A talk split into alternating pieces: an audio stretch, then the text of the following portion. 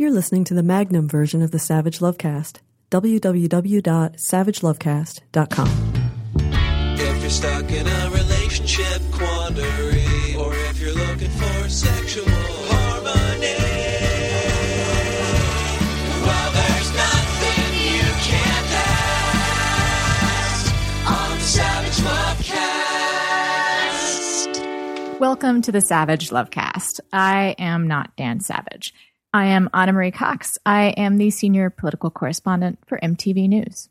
I've been covering politics for over 20 years. I usually don't say that very much. I don't even like to think about it because in my heart, I'm I'm not that old. certainly not old enough to have been doing anything for 20 years. But I've been saying that a lot lately and I've been thinking it a lot lately because I felt the need to impress upon others and on myself just how different this election is. Being a journalist means being a student of crowds. And as a journalist, I haven't just covered politics, I've covered other kinds of crowds as well. I've been at festivals and concerts. I've been at protests as both a protester and as a journalist. I've been in near riots and I've been in mosh pits. I've been at Hillary Clinton rallies and Obama rallies and Bernie Sanders rallies. And now I've been to a Trump rally. And it is unlike any of those other things. It terrified me. And I know that's not news. I know liberal journalist goes to Trump rally and is terrified has been written over and over and over again by writers who are better than I am. So even when I left the rally, I, I didn't think I'd uncovered any news. It was in Green Bay, it was a couple weeks ago, and as Trump rallies go, it was actually pretty standard. It was not extraordinary. He did not call for an assassination. He did not say that Hillary Clinton could only win if in certain parts of the state there was cheating. He didn't ask for sheriffs and police to be present at polling stations. He didn't warn the crowd that no one knows where the refugees are, so keep an eye out, people. He just kept, you know, his standard bigotry and incitement to violence nothing happened at that Trump rally that hasn't been reported on before. But I was still unprepared for it. I was unprepared for just how gleeful and lusty the chants of lock her up were. I was unprepared for the way that sort of casual racism about refugees and immigrants bled into people also complaining to me about faggots and queers. I was unprepared for the man who told me that he lost his wife because of NAFTA. And I was even unprepared for this one moment that happens in every Trump rally that you've ever read about or that I've seen on TV, which is when he goes into his shtick about the media being biased and rigged and how they don't do their jobs and they're jerks or whatever. And what happens is everyone then in the crowd turns around and starts, you know, booing the press at the risers in the back of the room. So when this started, when this shtick part happened in Trump's speech, I knew what was coming. And then it happened. And I wasn't prepared for what it feels like when 3,000 people turn and start yelling at you. There's only about 30 or 40 press people there at any given time. And 3,000 isn't just a lot more than 30 in that moment, it feels infinitely more powerful than 30. I'm not going to say I was in fear for my physical well being at that moment, but it did occur to me that in the 20 years I've been doing this, I've never felt that my life is in danger because of my job. Which means I've been privileged. There are a lot of reporters out there that put their lives on the line all the time. But I've been covering American politics. I haven't been covering wars or crime. And I was terrified, and I was terrified because of the job I was doing. And that really hit home after the rally because, you know, everything had kind of emptied out, and I was going around taking some pictures. And I saw this guy in a trucker hat and an American flag t shirt, and he was holding a Trump sign. And he looked kind of lost. And I thought that would be like a great picture. That's America right there. And so I, I took a picture and he saw me take it and he marched up and got in my face and said, Did you take my picture? And I said, Yes. And he said, You have no right to do that. And here was my first mistake. I said, No, actually, I'm a journalist. And, and, uh, he interrupted me. He said, Well, how would you feel if I took your picture? And I, second mistake here, I said, or maybe the third. I mean, maybe I shouldn't take his picture in the first place. But anyway, I, I said, Well, actually, you know, I'm in a public place. Uh, uh, uh, and he said, No, how would you feel if I followed you outside into the parking lot and took your picture? How would you feel if I followed you home? So I kind of stuttered. I, I realized, you know, uh, this had gotten a little bit beyond whether I had the right to take his picture. And I said, you know what? It doesn't matter how I would feel. I clearly offended you and I'm sorry. And then he said, don't fucking condescend to me. And I, I just stuttered some more apologies and the tension went out of the moment and he walked away. And then this other guy who I'd seen out of the corner of my eye walked up to me, and my heart started to pound a little. But he said, Oh, oh, don't worry. I was just standing over there because I saw what was going on, and I wanted you to know that I was going to step in if it got physical. Which, you know, I mean, thanks. I thanked him. And he said, You know, I just didn't want you to get the wrong idea about Trump supporters. And I said, You know, I, I, I get that. And actually, I, I my in laws are Trump supporters. And I, I've talked to plenty of people here who, I didn't specify, but I said, who aren't like that. But thank you. And then we started talking, and he was nice enough. He said actually that he wasn't a Trump supporter. He was he was planning on on voting for Gary Johnson, which left me wondering if maybe I had some reason to make some judgments about Trump supporters after all. And yet, I walked out of that rally thinking I had nothing new to say. In my professional opinion, as a journalist, I thought I had nothing to say. No reason to write up that rally. No piece of breaking news to report. And maybe that kind of terrifies me too what I've come to believe since then, about a week ago, is that maybe we in the media need to stop looking at Trump rallies for news. News in the way that we usually think about news, news in the vein of man bites dog. Instead, maybe we need to look at reporting on Trump rallies in an ongoing fashion the way we cover terrorism versus the way we cover crime, or the way we should be covering climate change versus the way we cover the weather. Because, much as with climate change, the Trump phenomenon developed slowly over time, fault of a lot of people, not just one. And much as with climate change, its roots are tangled and ugly. And we all probably bear some responsibility and much as with climate change, avoiding an immediate catastrophe tomorrow does not mean we've changed course completely. I don't think Trump will win in November, or rather, I don't think he will win the election. But he might win something a victory that doesn't come with a specific office or title, but has tangible rewards nonetheless a victory in normalizing hate and allowing the worst part of ourselves to govern our actions. I worry that his talk of rigged elections and cheating and his calling out to the Second Amendment people and his desire for amateur poll watchers as well as police and sheriffs will lead to oh certain parts of certain states simply not accepting Hillary Clinton as president. I'm not sure what we can do about that. I know we can't wait until it's news. I know it begins with acknowledging that it's a possibility. I know it begins with covering Trump, not as a man in the news, but as someone who poses an ongoing threat.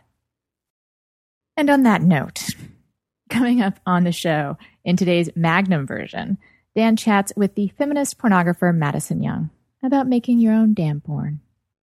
Hi, Dan. Uh, I'm a 25 year old single gay man. Uh, recently moved in a few months ago with some friends from college.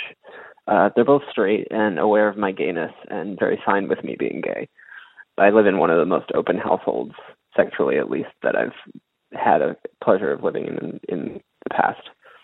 Uh, anyway, they're also both in in relationships, uh, but one of them is in an open relationship, uh, but it's only physically open, so they do not open their relationship emotionally.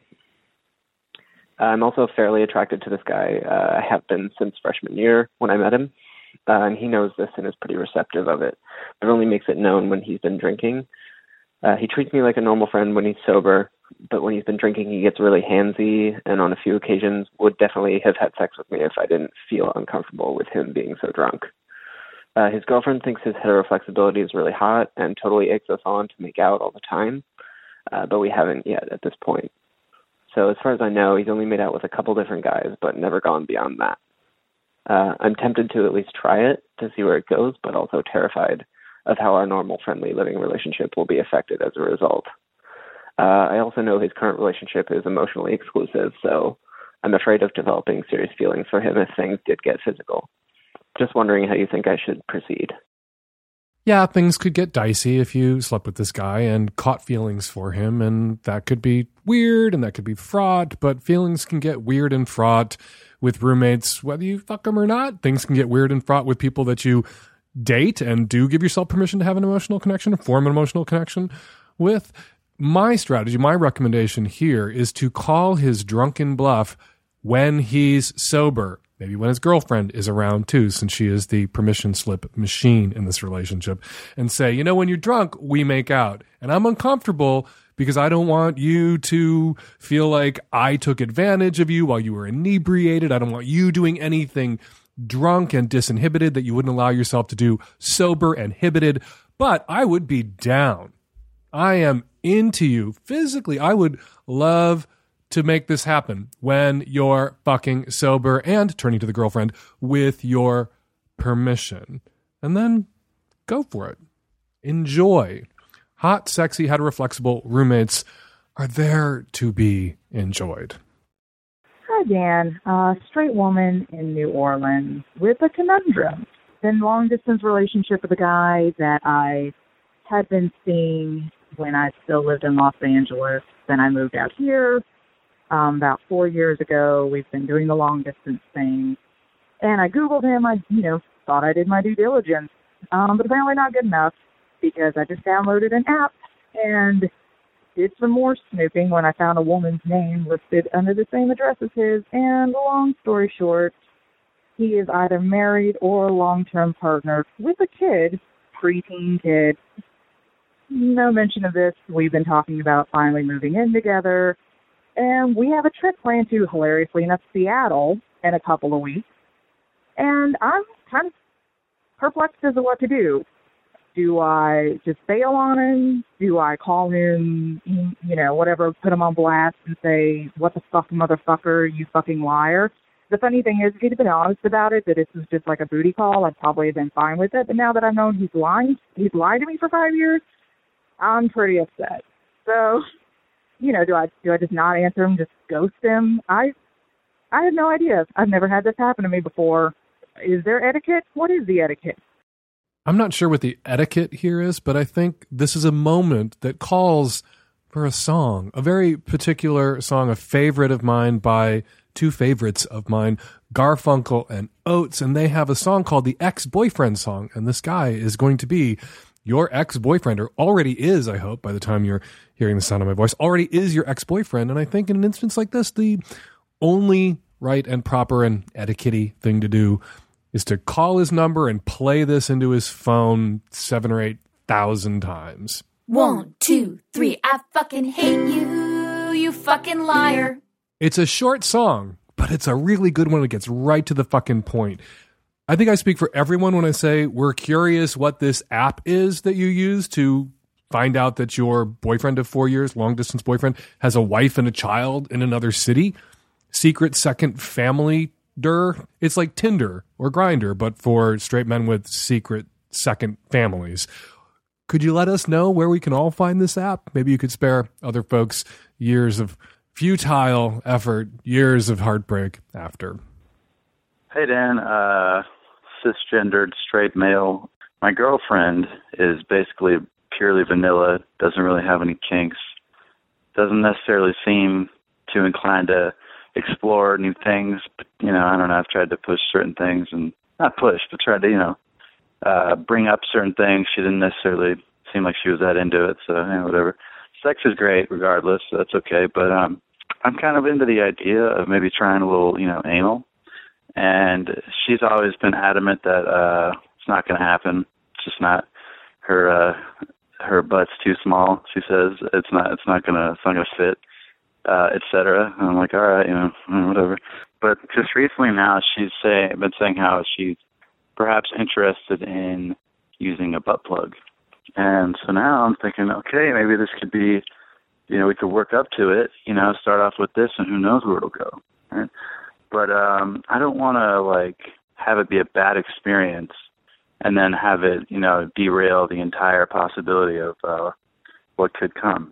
So I was just hoping uh, to get your advice on perhaps like a really good butt plug to start with, like maybe like size or width or just what I don't really know too much about butt plugs or anything. I haven't really ever used them with a partner. So um yeah, any uh, input you have on like a good starter starter plug so that, you know, she can really maybe get into it and enjoy it and then we can, you know, evolve Joining me by phone to help field this one, Amory Jane. She's a traveling sex educator and the education coordinator and assistant manager at Shebop, the excellent sex positive feminist sex toy store in Portland, Oregon. Hey, Amory, how you doing? Hi, I'm doing well. How are you? Good. So this man has it in his head that a butt plug could sort of be like a gateway drug or a gateway plug to full anal intercourse, and he doesn't want to fuck it up. what is a good starter butt plug that isn't going to scare off his obviously curious about anal to some extent female partner? Mm-hmm. Well, I think firstly it's important um, for people to not necessarily think of butt plugs as a as a gateway uh, drug or plug. Um, some people just want butt plugs and ending it there, and not necessarily going on to full penis and ass sex. So They, they can be an end unto themselves and an end unto Yes. their end. Exactly. But, pun intended, I guess, um, a good starter plug, I think there are quite a few options out there, obviously. Silicone tends to be the best for people who are beginning because it's more pliable, more flexible, doesn't have as much weight as something like glass or steel. hmm One of the really popular sets at our shop at Shebop are the fuse plugs. They come in small, medium, large, and extra large. So those are nice because people can start with the small plug, and then if their body gets used to that, they can kind of graduate and move up as they go. So it comes in Uh, one set. All four come together. Um, you buy them separately, so you don't have to get them together. You could buy them together, but they are all sold individually. I would encourage him to get them together so that he can use a butt plug on himself, maybe a little larger than Mm-hmm. the one she's using, to demonstrate that anal pleasure isn't just something that she can experience, but it's something that he can experience too. Sometimes you got to be the change you want to see in your partner. And if you want her open to anal penetration, open yourself to anal penetration, sir. Oh, for sure. Definitely. Um, and there are some plugs that I think work really well as unisex plugs. Um, the Bootie by Fun Factory is a really nice one. It's a little thick for some people with who are beginners, but if they've used fingers, it should be fine with a good amount of lube. But what I like about that one is that it's really nice and curved. So it stays in well, can be worn during sex. You can walk around, you know, playing Pokemon Go or whatever, wearing your butt plug. Um, but it's also really good for prostate stimulation as well because it does have that curve that can push into the prostate. So it could be good for for both partners in this situation. They could get matching ones in different colors. And all the toys we're talking about are available at Shebop's two brick and mortar locations in Portland, but also at Shebop's website, sheboptheshop.com. Any other recommendations in the beginner butt plug arena? Well, steel is really nice. Um, some people are a bit intimidated by steel because it's heavy. It doesn't let you forget that it's there, but some people like it for that reason. You can use it with any kind of lubricant, and because of the way the Enjoy pleasure plugs are tapered, they tend to insert real easily. Um, so some people do like the Enjoy pleasure plugs, and those are also in small, medium, large, and then an advanced size called the 2.0. So someone might want to start with the small for that too if they're not too intimidated by the steel. And if you're at all concerned about porousness, which is a concern with some plugs, a stainless steel plug or a glass plug or a sterilizable one like a silicone plug are your best bets. But you can throw a stainless steel plug into the dishwasher and really get it clean if you're concerned. hmm Yeah, you can do that with uh, medical grade silicone plugs as well, and with most glass plugs too, as long as they're not art glass. Um, so yeah, they're really easy to clean. The main thing that people need to know is that if something's going in your butt, it's got to have a base. I'm sure you tell them this all the time, but it's got to have a flared base so it doesn't get stuck. Exactly. Think of like imagine a dude.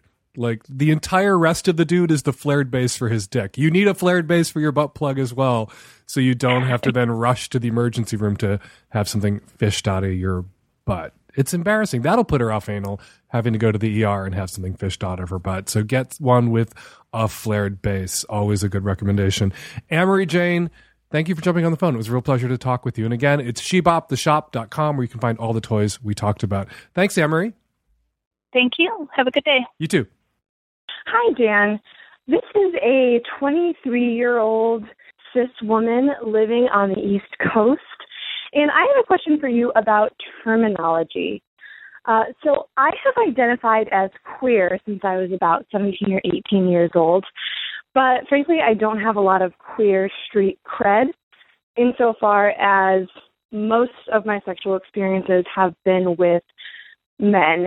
I had some sexual experiences with a female friend in high school, but for her, you know, it was mostly about the performative element for men. Um, and for me, it was also a very sort of confusing set of experiences that eventually led to my um, exploring queer identity more and uh, identifying myself as queer.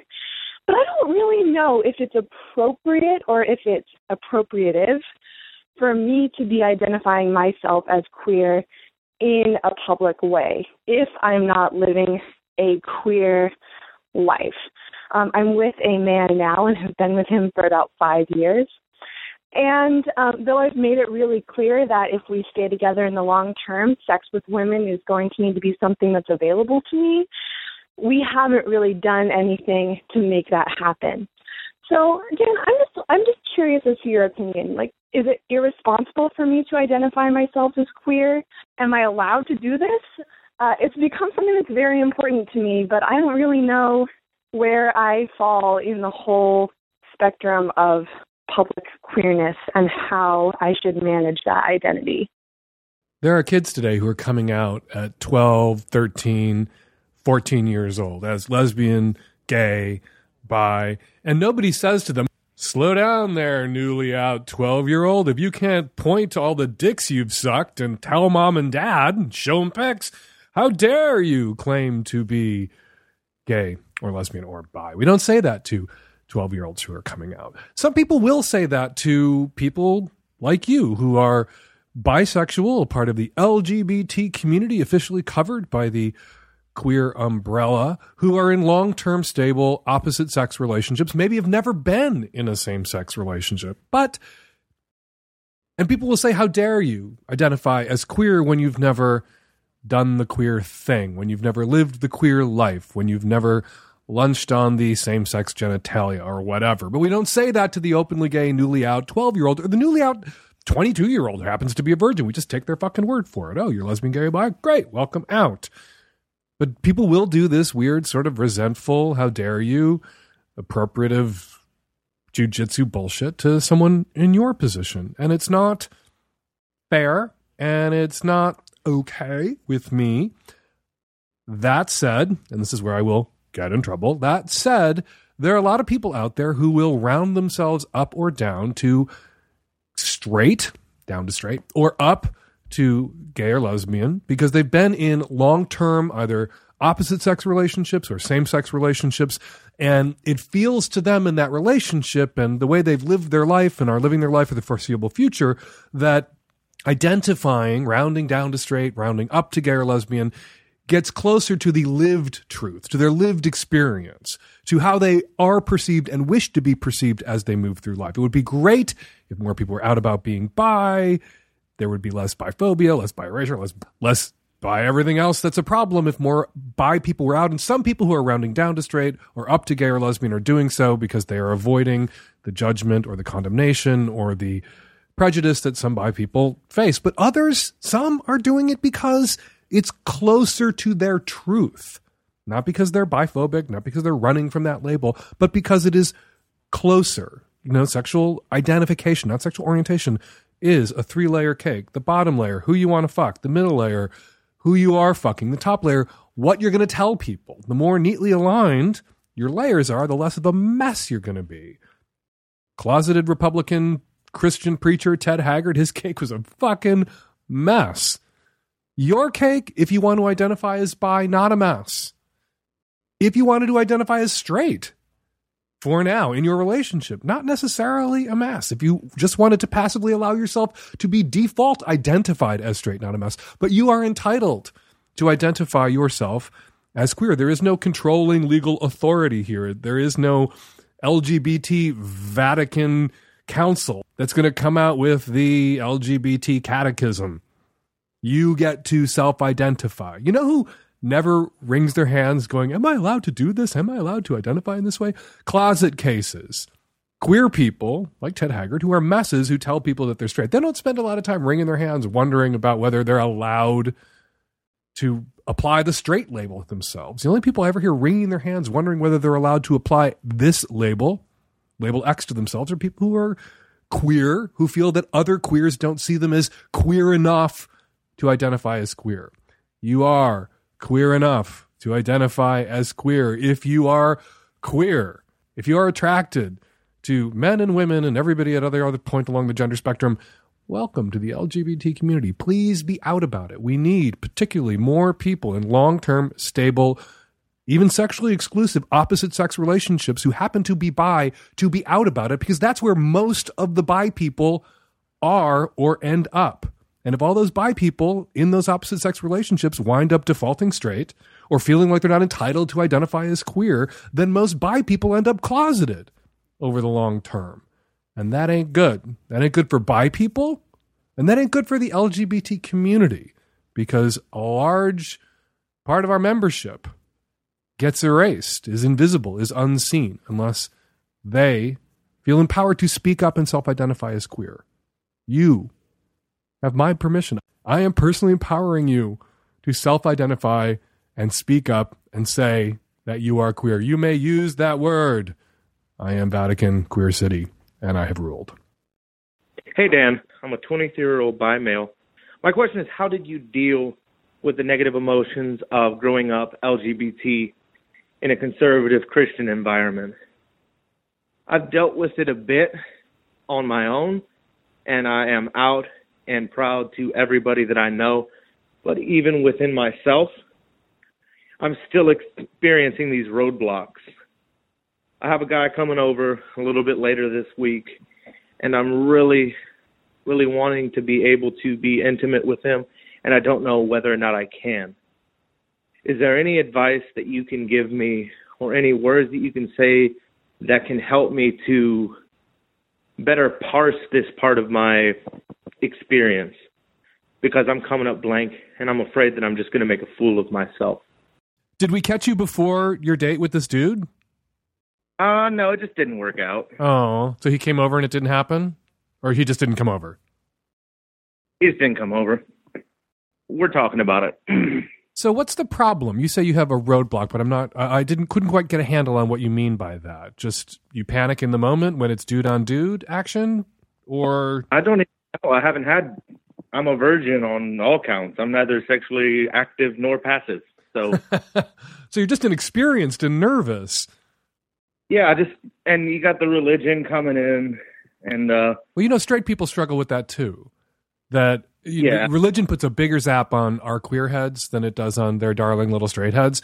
But there are also people out there. I get calls all the time from people who have inhibitions, uh, even you know people who saved it until marriage and got married, and now it's dead. It's okay with Jesus if they fuck, and they're still having a hard time getting going because of the shame, because of the fear, because of the importance that they've attached to this thing that is, in the grand scheme of things, relatively mundane, but totally pleasurable in the subject of this entire program every week.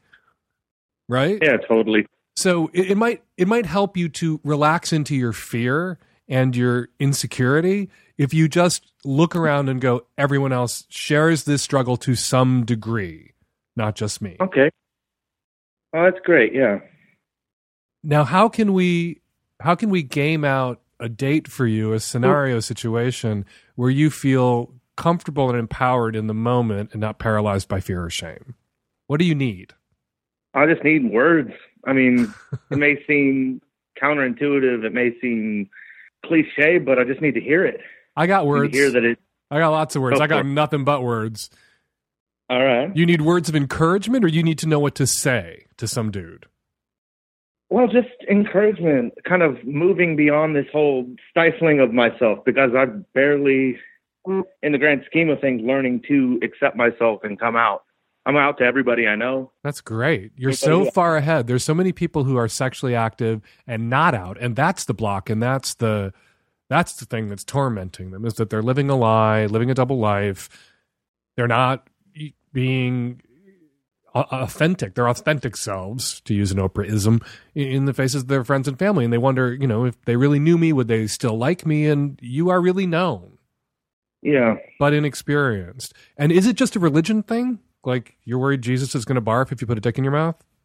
A little bit, but more on it's just my own negative self perception that comes from religion, and it feeds into that, and really, really bad self esteem. It helps if you can back way the fuck up and tell yourself that sex is 500 million years old.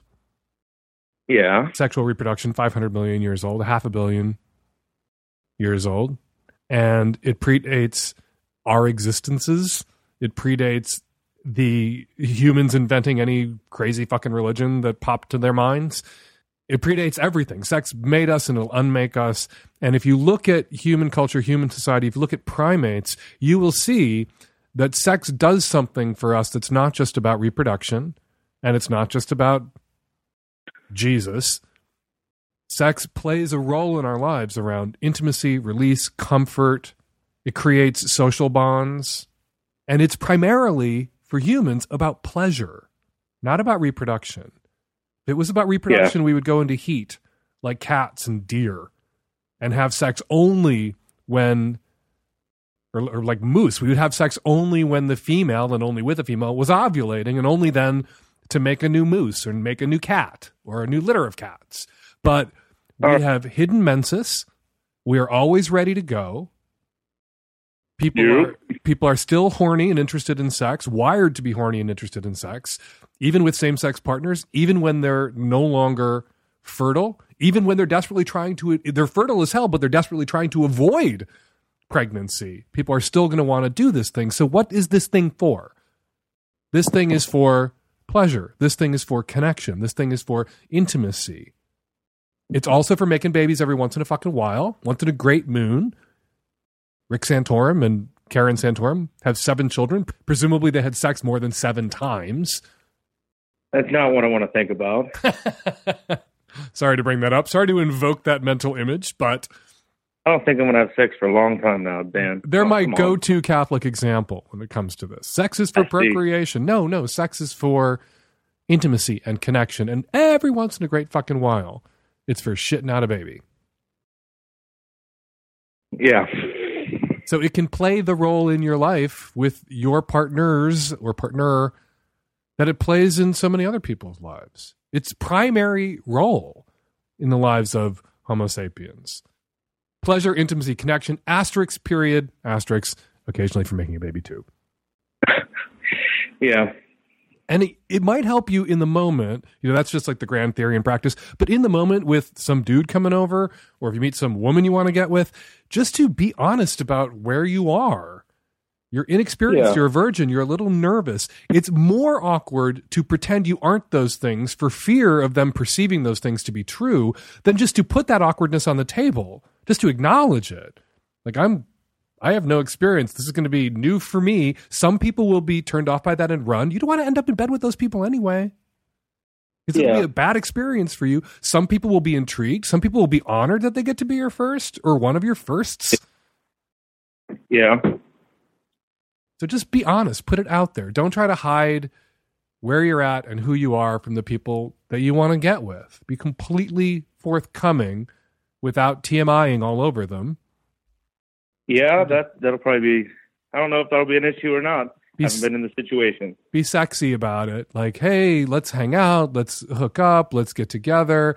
And then when you do, when you see them, be like, just going to toss this out there. I'm really inexperienced. I'm really excited that you're here. But if I seem a little cultish or nervous, that's why. And you will be surprised. You will be surprised by saying that out loud. So much of your anxiety and awkwardness will dissipate because so much of our anxiety and awkwardness in a situation like that is this overarching, usually subconscious fear that we will be perceived to be awkward or anxious. And if you just say, I might be awkward or anxious, a lot of what you're being awkward and anxious about evaporates. Yeah. Kind of nip that self fulfilling prophecy in the bud. Right. Another benefit to being forthcoming about this with people is you might get the same back. I'm nervous, inexperienced. They might say, Oh my God, me too. I'm like, oh, we have something in common. You have that in common. You can both relax around each other. And it'll also help. One last bit of advice where I go masturbation is sex. You can masturbate together. You can roll around. You don't have to go for the brass ring or the ass ring. You don't have to go straight to butt fucking the first time Oh, you get yeah. with a dude. Mutual masturbation, oral, rolling around. Be Boy Scouts together the first time. And then work up to varsity level intercourse, whether you're with a, a woman or a man. Take it Yeah. slow, baby steps, and enjoy the exploration. Enjoy exploring. Oh, thanks, Dan. You You're really uh, helped just face some of my concerns. Good luck, dude. Hi, Dan. Straight white guy on the West Coast with a question about pegging.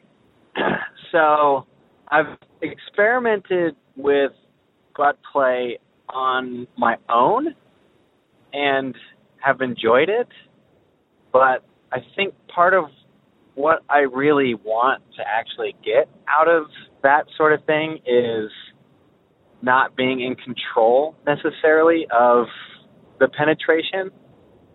And um, I'm married to a woman, obviously. I'm incredibly straight, I have no interest in actually having a, a real dick in my ass. But I can't even imagine asking my wife to do this for me.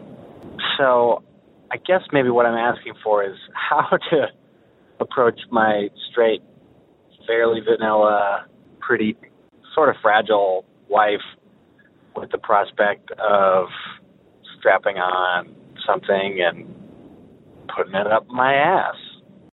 You just have to ask. You have to risk asking. And there's no half asking this. There's no 50% strap on a dildo and 50% fuck my ass. You're either all in or you ain't. You're either asking or you're not.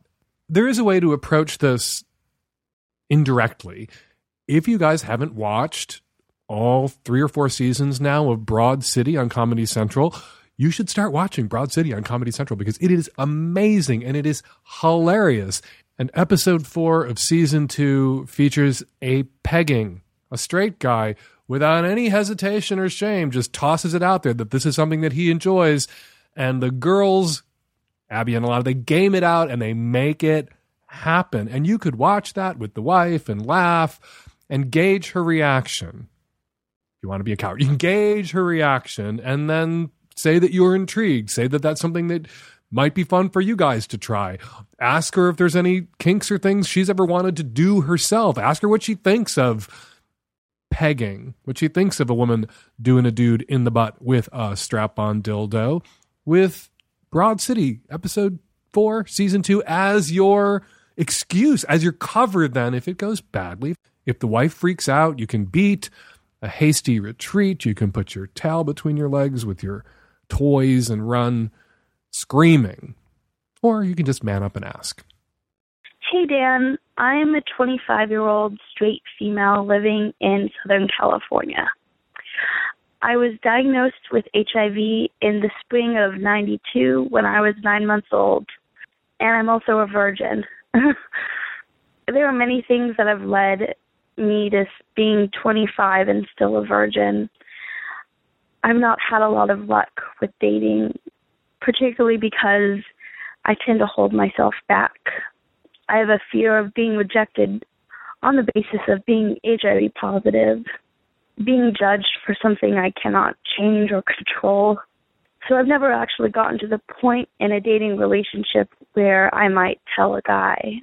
I usually have one, maybe two dates before the guy or I lose interest. Lately, I've been feeling very lonely and very horny. Um, and I don't know how to jump into the dating pool successfully. I'd also like to get over my irrational fear of rejection. I would really appreciate any advice you might have for my crazy predicament. There are online dating websites for people who have HIV. POZ magazine has a personals website, and there are straight people there. And there's positive singles, which I found just by Googling dating with HIV or other sexually transmitted infections. So you have places that you can go, at least to get your feet wet, where the ground is level and everybody's in the same boat, where you can be open in your ad about being HIV positive, talk to other people who may also have HIV or other people who don't regard HIV as necessarily, particularly at this time and in this day, as a deal breaker or a reason not to be or get with someone. I got to say, though, that your fear of being rejected has led you to reject yourself at every turn because you fear someone rejecting you for being HIV positive. This thing you have no control over.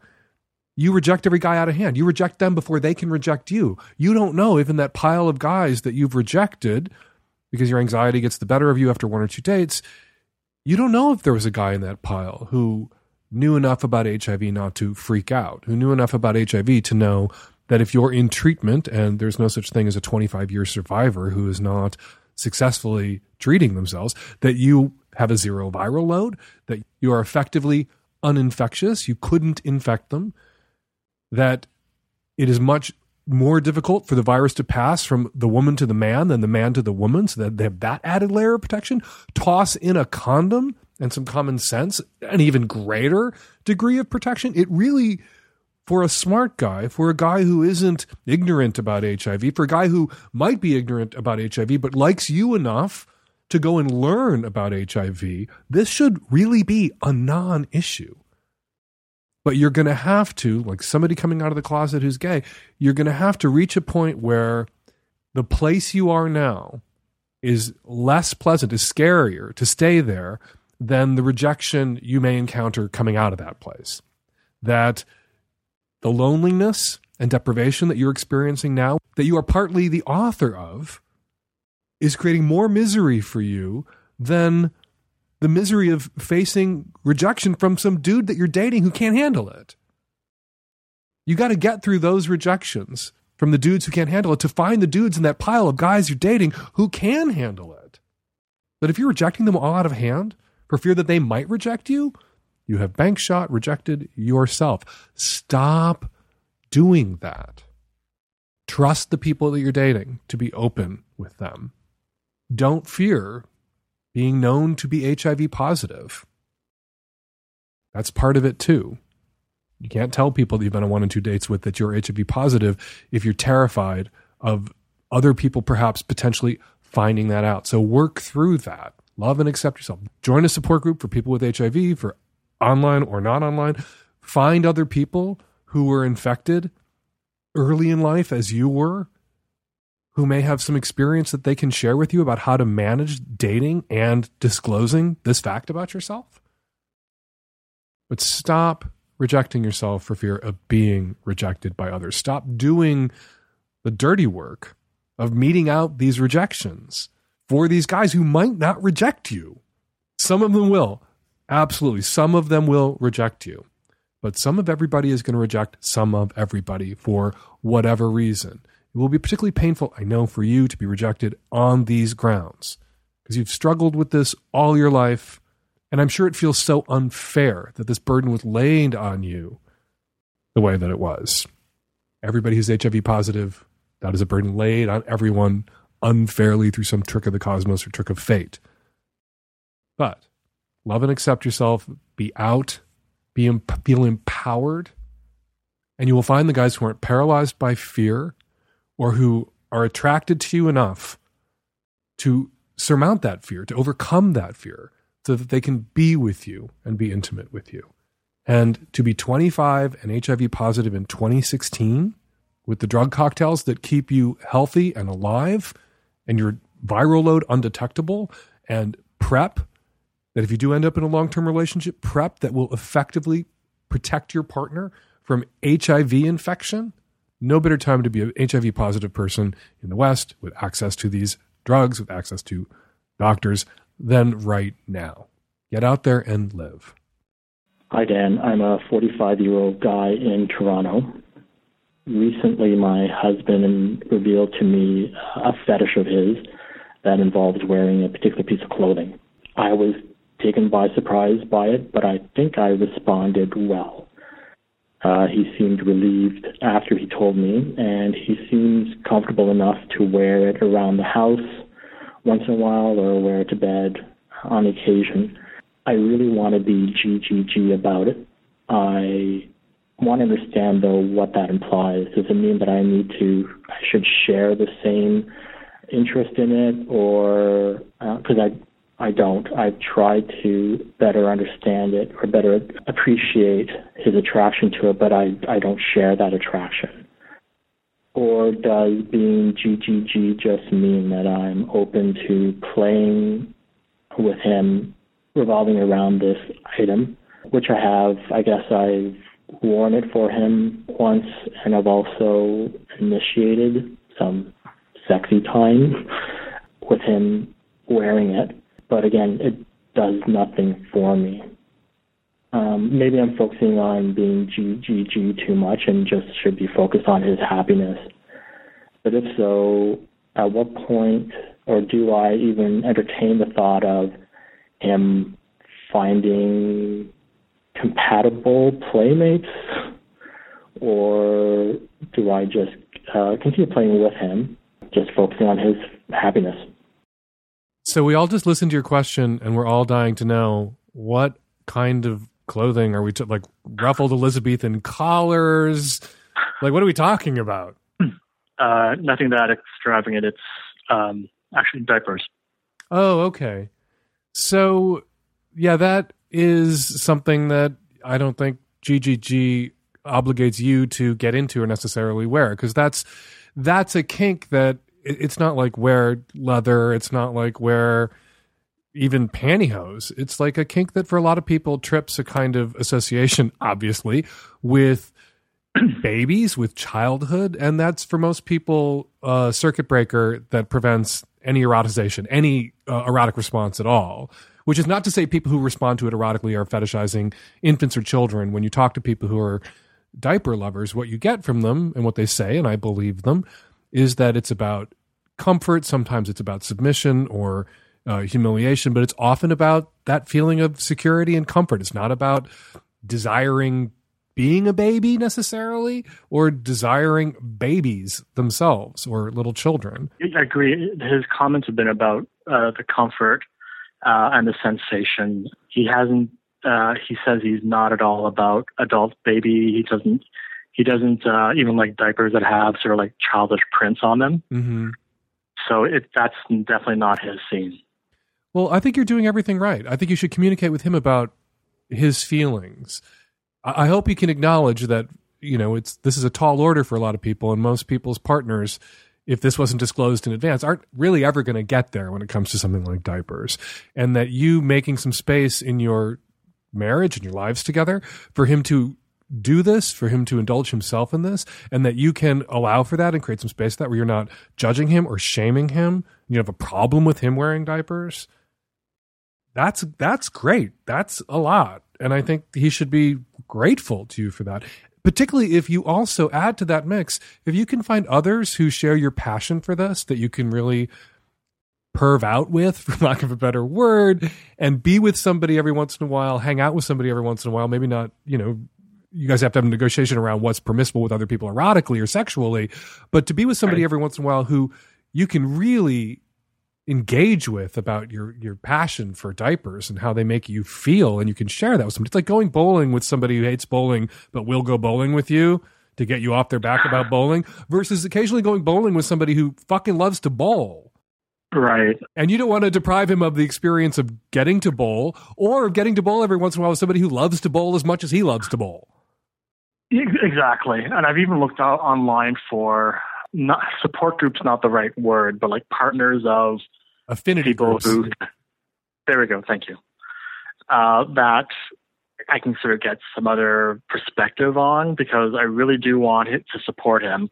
and that comes across and that's clear but somebody who is the relatively or comparatively vanilla partner of a more serious kinkster can be supportive and can be GGG and indulgent without having to feign an interest in the kink themselves or even engage in it at all if it's a libido killer or a circuit breaker kind of a deal. It's not a, a, a total libido killer, like thinking about like my mother kind of thing, mm-hmm. but I do, I, I definitely see his reaction to when I do partake, and that in itself helps me, even though what I'm actually kind of doing, like I said, does nothing for me otherwise. Well, how common is that? I don't enjoy giving head.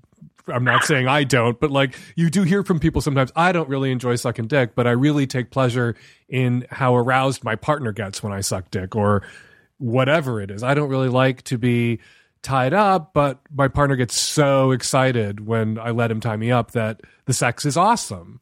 And so that can, over the long term, create an association for somebody who wasn't kinky with, you know, positive reinforcement with the kink and the other pleasure. And so it can come to symbolize that if you give it space. And that's another part of GGG. And, and, and I do recommend this. You know, my partner says he's a foot fetishist. What do I do? Let him lick your feet. How hard is that? That that's setting the bar so low as far as I'm concerned. He just wants to get off on my feet. He wants to lick my feet. Like let him lick your fucking feet. Lay back and enjoy it. Allow for that. And I, you know, I think diapers are in a different place because of that circuit breaker quality for some people around that kink. But if you don't have that problem and you don't have that association, it doesn't goob you out or throw you into some sort of weird headspace around Spiral, yeah. infants or children, and you're able to just tap into it as he takes so much pleasure in this that I'm taking pleasure in his pleasure. You should go there and you should do that. But if you're worried he's not getting enough from you, if you're worried the accommodations and the room you've made in your life together with him for this thing isn't big enough to accommodate all of it, if you're worried that he's chafing, oh my God, I didn't use that word on purpose, but there we go. If you're worried he's chafing against these limitations, talk to him and, and let him know that you're open to finding more places in either your life together or some autonomous space in his own life separate from you where he can do this. Not with others exclusively because you don't want to hear about it because it icks you out and you don't want to ever have to think about it anymore, but because you're so concerned for his pleasure and this is so important to him that you want to make sure that there's enough of this in his life. That's so loving and lovely of you to have that impulse. But you, you, you called the wrong faggot. You should be talking to your partner, not me. Okay, fair. I, I guess also what kind of disappointed myself in this is through this, I always considered myself pretty being pretty open minded and progressive, but I it just made me realize how vanilla I really am. There are two kinds of people you meet at big kink events.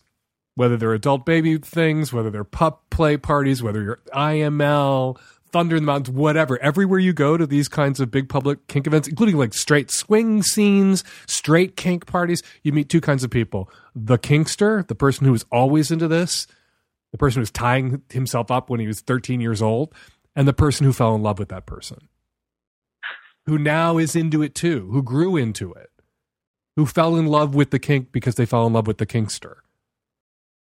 So don't Okay, feel that's fair. like you're not interesting sexually. Some of us are out there to be the person who fell in love with the kinkster, and that's how we got our kinks. Some of us. Okay, I, I I appreciate your perspective. Good luck. And how lucky your how lucky your partner is to have you. How lucky your partner is to have disclosed this particular kink to a person as compassionate, loving, and open as you clearly are. Thanks, Dan. Hi, Dan. I'm a BDSM educator on the West Coast.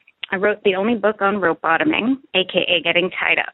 I teach classes on it. I make free educational videos about it. I love it.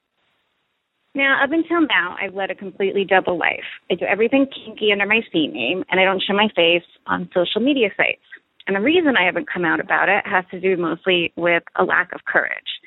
I grew up in a repressed Catholic household, conservative community. I don't live there anymore. But lately I've started to feel a bit braver and I'd like to be able to live more openly. The issue is I'm also a single mom to a 10 year old. Now, do I have the right to expose her to possibly negative judgment by her friends or her friends' parents for something that she didn't choose and that has nothing to do with her? I mean, society has made some big strides um, in terms of accepting non traditional lifestyles, but you know, being a hardcore bondage lover still has a long way to go, I think. And I don't think she's old enough yet for me to even talk to her about BDSM and give her the tools to defend herself against people who judge it negatively. Or she might not even know why she doesn't get invited to a friend's house or why she gets excluded from a birthday party, let's say. So, what's the best way to handle this that takes into, consideration both her right to not be judged for my choices and my right to live my life more openly? So if I follow, you're worrying about something that actually hasn't come to pass yet. That if it were to get out there that you are a BDSM sex educator, that you literally wrote the book on bondage bottoming, that your daughter might not get invited to certain birthday parties.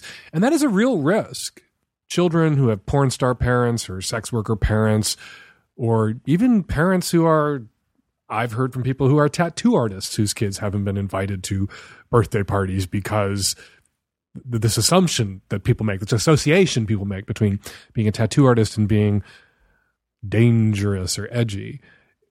The trick is, I think, to try to maintain this distance for your child, to try to protect her from the blowback that could be coming your way, but also to look at where you live.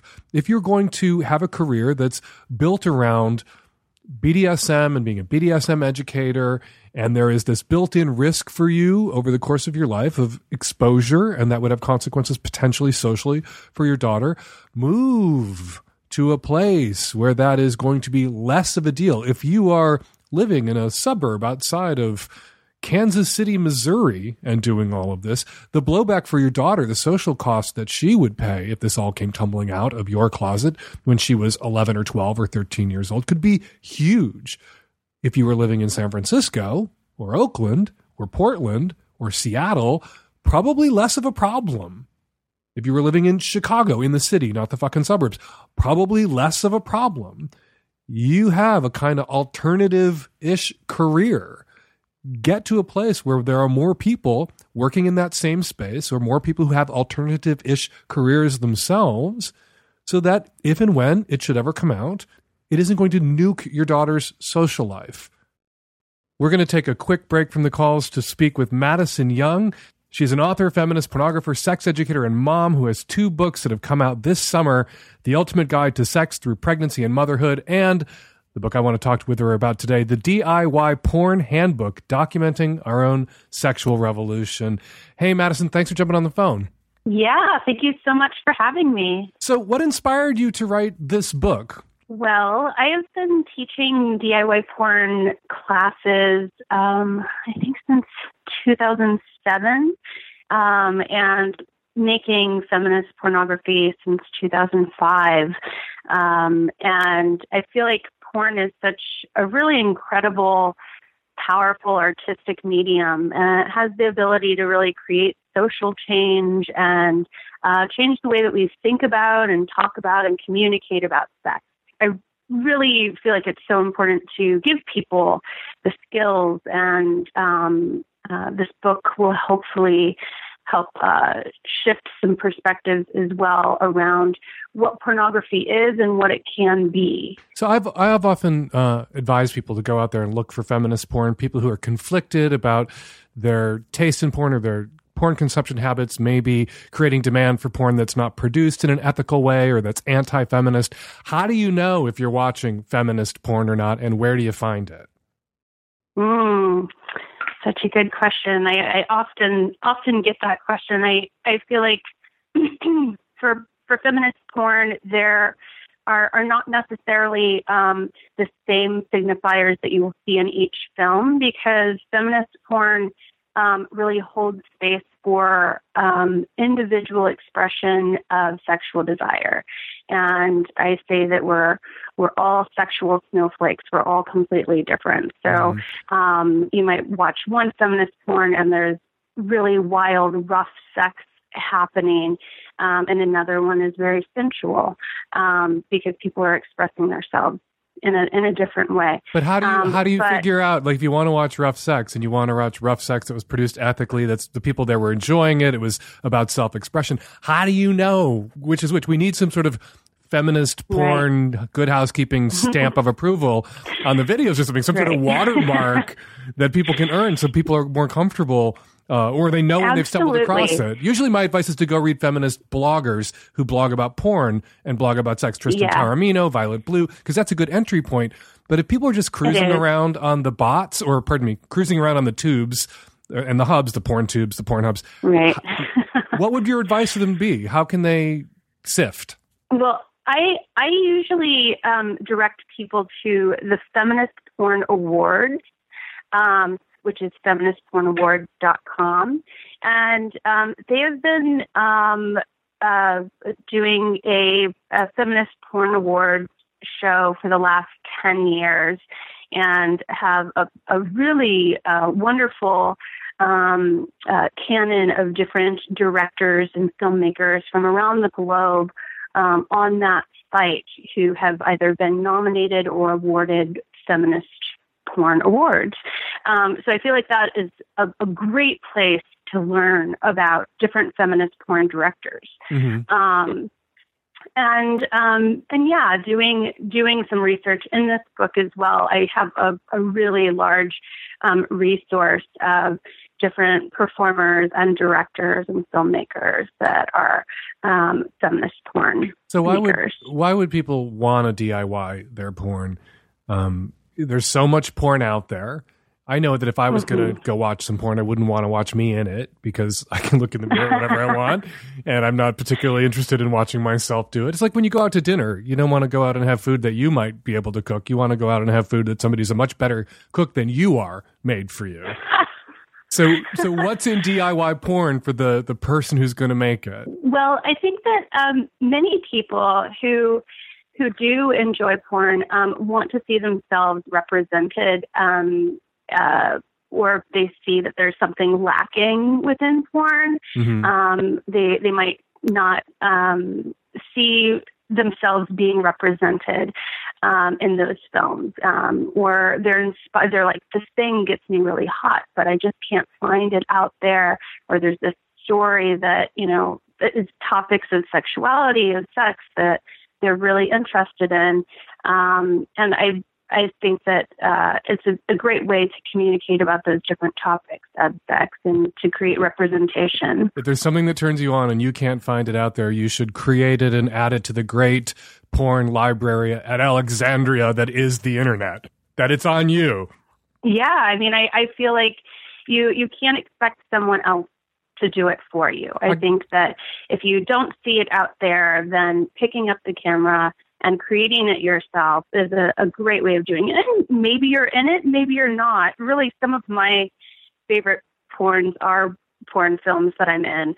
So I, I feel like it's a, a pretty fabulous gift for, for me to be able to um, have a fantasy and whatever that fantasy is, live it out, document it, and then watch it as many times as I want to. You said Um, you said that porn can uh, create social change, and social change can be positive or negative.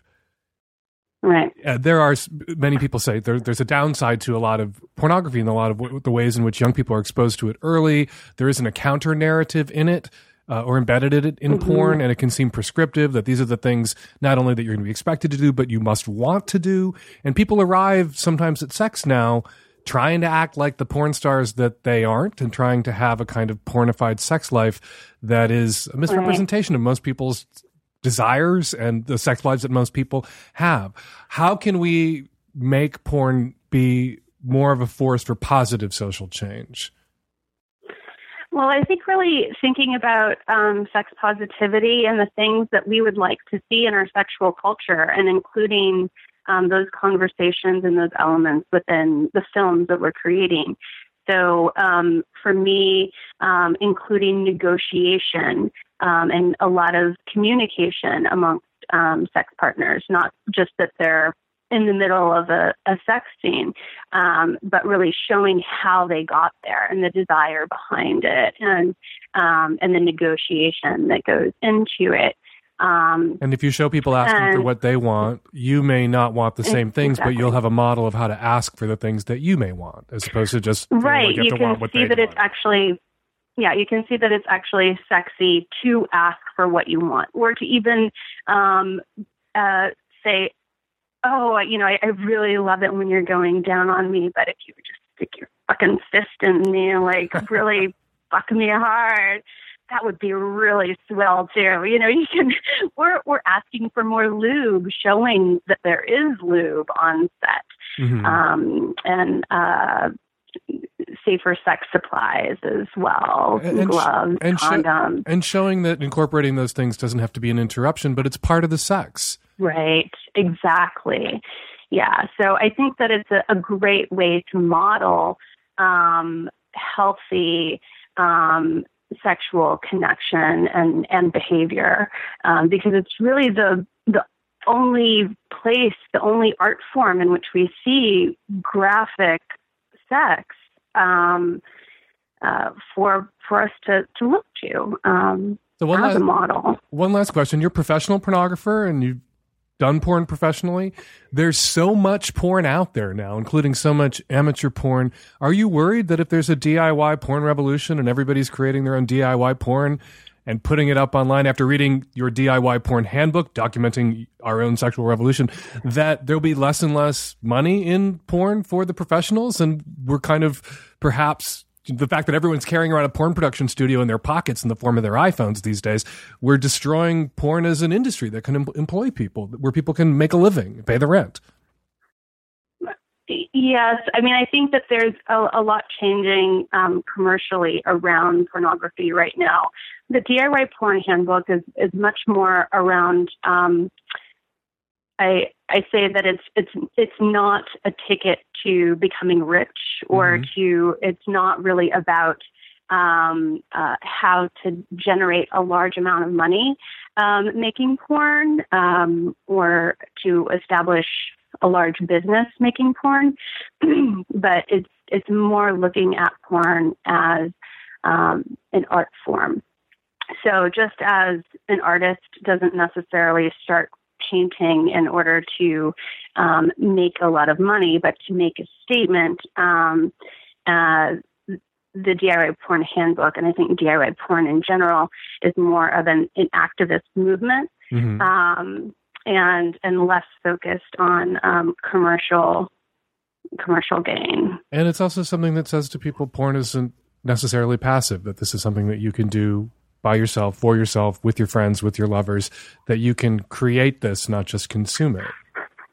And that's- right, And, that's what I really liked about and the I think and and I love I, I love that that now like we do see a really de- a decline in um um in, in the economics around commercial porn right now and I think it's making room for a lot more DIY porn and feminist porn and trans porn and and a lot of um alternative ways of screening porn getting out of the house going to film festivals like Hump and um Thank know, you for mentioning other- it. Thank you for thank you for saving me. I, I greatly enjoy. I greatly enjoy. I'm glad, I'm glad me you enjoy my it. partner actually uh, went out to the Roxie and and uh, saw the the Hump uh, Film Festival in San Francisco. It was nice to have a date night and not be on, and just be kind of like in the back as you know, just having a regular date, watching other people. Well, the certainly screen. So- anybody out there thinking about entering Hump and making a film for Hump this year, getting your hands on the DIY porn handbook would be a great place to start. If you want to make a Yeah. good and sexy film, there's a lot of advice in here that uh, is terrific for wannabe humpers, and I, I, I, I endorse the book and I recommend it. Madison Young, sex educator, author, feminist, pornographer, and mom. Two books out this summer: The Ultimate Guide to Sex Through Pregnancy and Motherhood, and the book we're talking about today, the DIY Porn Handbook, documenting our own sexual revolution. Madison Young, thank you so much for jumping on the phone. Thank you so much for having me. Have a great day. You too. Hi, Dan. I'm calling because my husband and I are interested in exploring more of the BDSM world, but we are really not sure how to go about that. Going online and just Googling it is really not helpful. And so, if there are any websites, any apps, anything that you would recommend for us to um, to to go to, that would really be appreciated. There are tons of websites out there. Just start Googling and dinking around until you find the ones that click for you, the ones with lots of good information. But what I really think you need to do is get your hands on a book and a particular book. Playing Well with Others, Your Field Guide to Discovering, Exploring, and Navigating the Kink, Leather, and BDSM Communities by Lee Harrington and Mollena Williams. It is terrific. It will put your mind at ease. It will walk you through munches and play parties and gear and different kinds of kink scenarios and different kinds of BDSM play. Can't recommend it highly enough. I think it's where you should start. Playing Well with Others by Lee Harrington and Mollena Williams.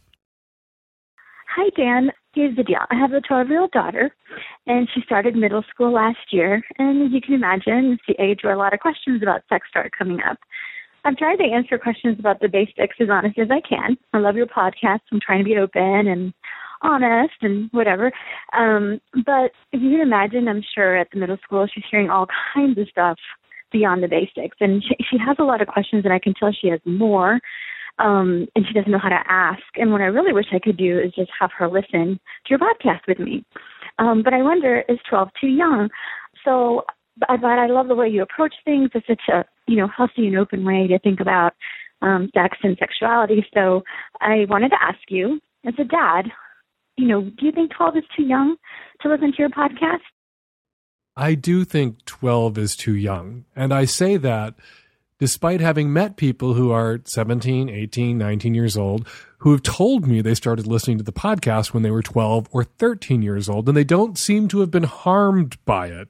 But maybe the Savage Lovecast is the sort of thing that you should allow your daughter to discover on her own out there on the internet rather than pointing her toward at that age. I think, and I've heard from people who have kids who are 15 or 16 who've pointed them at the podcast, and I think that's good. I think we churn through a lot of good and very helpful information here on the Savage Lovecast. But I think 12 might be just a little too young. And I say that knowing that your daughter has probably already been exposed to internet pornography and some of what we talk about on here is a good corrective for that kind of early exposure and the distortions it can create. But, and maybe it's just because I'm so old, and maybe it's just because I am a parent of someone who was very recently 12. I do think 12 is just a little young. Kick that can down the road a couple of years, mom. That would be my advice. Hi, Dan. I was calling in response to the young lady whose mother died from episode 511. I lost my mom when I was very young, and I've had, I don't know, about 28 years um, to process it. And there are still days when, like you said, um, it catches me the right place, the right time, and tears will start coming, and it's rather inconvenient. Um, but in regards to her challenge with friends not being open for discussion, you know, there's different types of friends. There's good time friends, there's outdoor activity friends, there's sit and read book friends, there's philosophical friends, and then there's some friends that you can talk about that kind of thing with, and it's not for everyone. I've found that unless someone has experienced a close loss on their own, they just can't quite empathize. And so you expressing your sorrow or being upset three and four years later to them doesn't make sense because they've never been upset about anything for three or four or 10 or 15 years. Probably the worst thing that's ever happened to them is the day they broke their nail or wrecked their car, etc. Finding people who've experienced a similar loss can be very cathartic, and talking with them as they will actually be able to empathize. Um, for your caller, I'd recommend her hunting for. There's a couple of different groups online. Um, as a, a good example is Motherless Daughters. I think you can actually find them on Facebook. You'll find a lot of people who've had a, a similar challenge and can understand what you're going through and are more than happy to lend a listening ear. I know my own experience. There are days when I need someone to listen. And also, as a result, I really enjoy listening to other people, hearing their story, sharing their experience, and you know, I learn how to deal with my own loss while listening to their loss and helping them deal with it as well. So, chin up. It's hard. It never gets easy, but it gets less painful less frequently with time. Hi, I'm calling in response to the young woman in episode 511 who called in about whether to stay with her fiance. Listen, love, Dan is right. You know he is. You cannot go back to this young man. What he did was not borderline abusive, it was abusive. The abuse of abusers escalates over time. If you were to go back to him, it would not be the last time you would have to deal with this, and it would only get worse and more frequent and potentially escalate into physical violence. What you described on your call, the impulsive act of throwing the, the ring out of the window and calling you demeaning, violent names in a fit of rage, followed by a sincere apology is textbook abuser protocol. They break you down and they build you back up. And, and also, I have to say that your rationalizing of his behavior is also pretty standard for people who are abused by their partners. You said in your call that you felt that his actions were borderline abusive, and in the very next breath, a giant red flag came flying out of your mouth. But I love him. When those four words are trailing at the end of a description of unacceptable behavior, it means that the situation requires significant and honest reflection at the very least. You can love him, but you cannot stay with him. You know that you can't stay. I can hear it in your voice. You are a strong and smart woman. Listen to Dan, listen to me, listen to yourself, and run, run, run. Hi, I'm calling in response to episode 511 to the guy who has a girlfriend with a little bit of a drinking problem. Um, I was that girl three years ago. I was in the perfect relationship, but sometimes I drink too much, and a lot of that stems from my uh, career, which was also teaching. My advice for the caller is do what Dan said, um, confront her about it, have some consequences, but at the end of the day, if she's still drinking too much and causing these issues, dump her. My boyfriend did that to me, and it's something I've regretted ever since. But it also was a big wake up call for me, and it helped me get my drinking under control. And I think I've been a better person since then. And we're going to leave it there. 206 302 2064 is the number here at the Savage Lovecast. If you want to record a question or a comment for a future show, give us a buzz. 206 302 2064. Follow me on Twitter at Fake Dan Savage. Follow Madison Young on Twitter at Madison Young. Follow Shebop the Shop on Twitter at Shebop the Shop. And a big thank you to Ana Marie Cox at the top of the show rant this week. She does the podcast The Stakes, which you can find at MTV, and follow her on Twitter at Ana Marie Cox. And a reminder for all the parents out there who are sending your kids off to college, now would be the perfect time if you haven't already to turn them on to the Savage Lovecast. And you can give the Savage Lovecast as a gift. Just go to savagelovecast.com and click on the box that says gift and send your kid to school a Lovecast in their pocket. Savage Lovecast is produced every week by Nancy Hartunian and me and the tech savvy at risk youth and Nancy. We will all be back at you next week with another installment of the Savage Lovecast.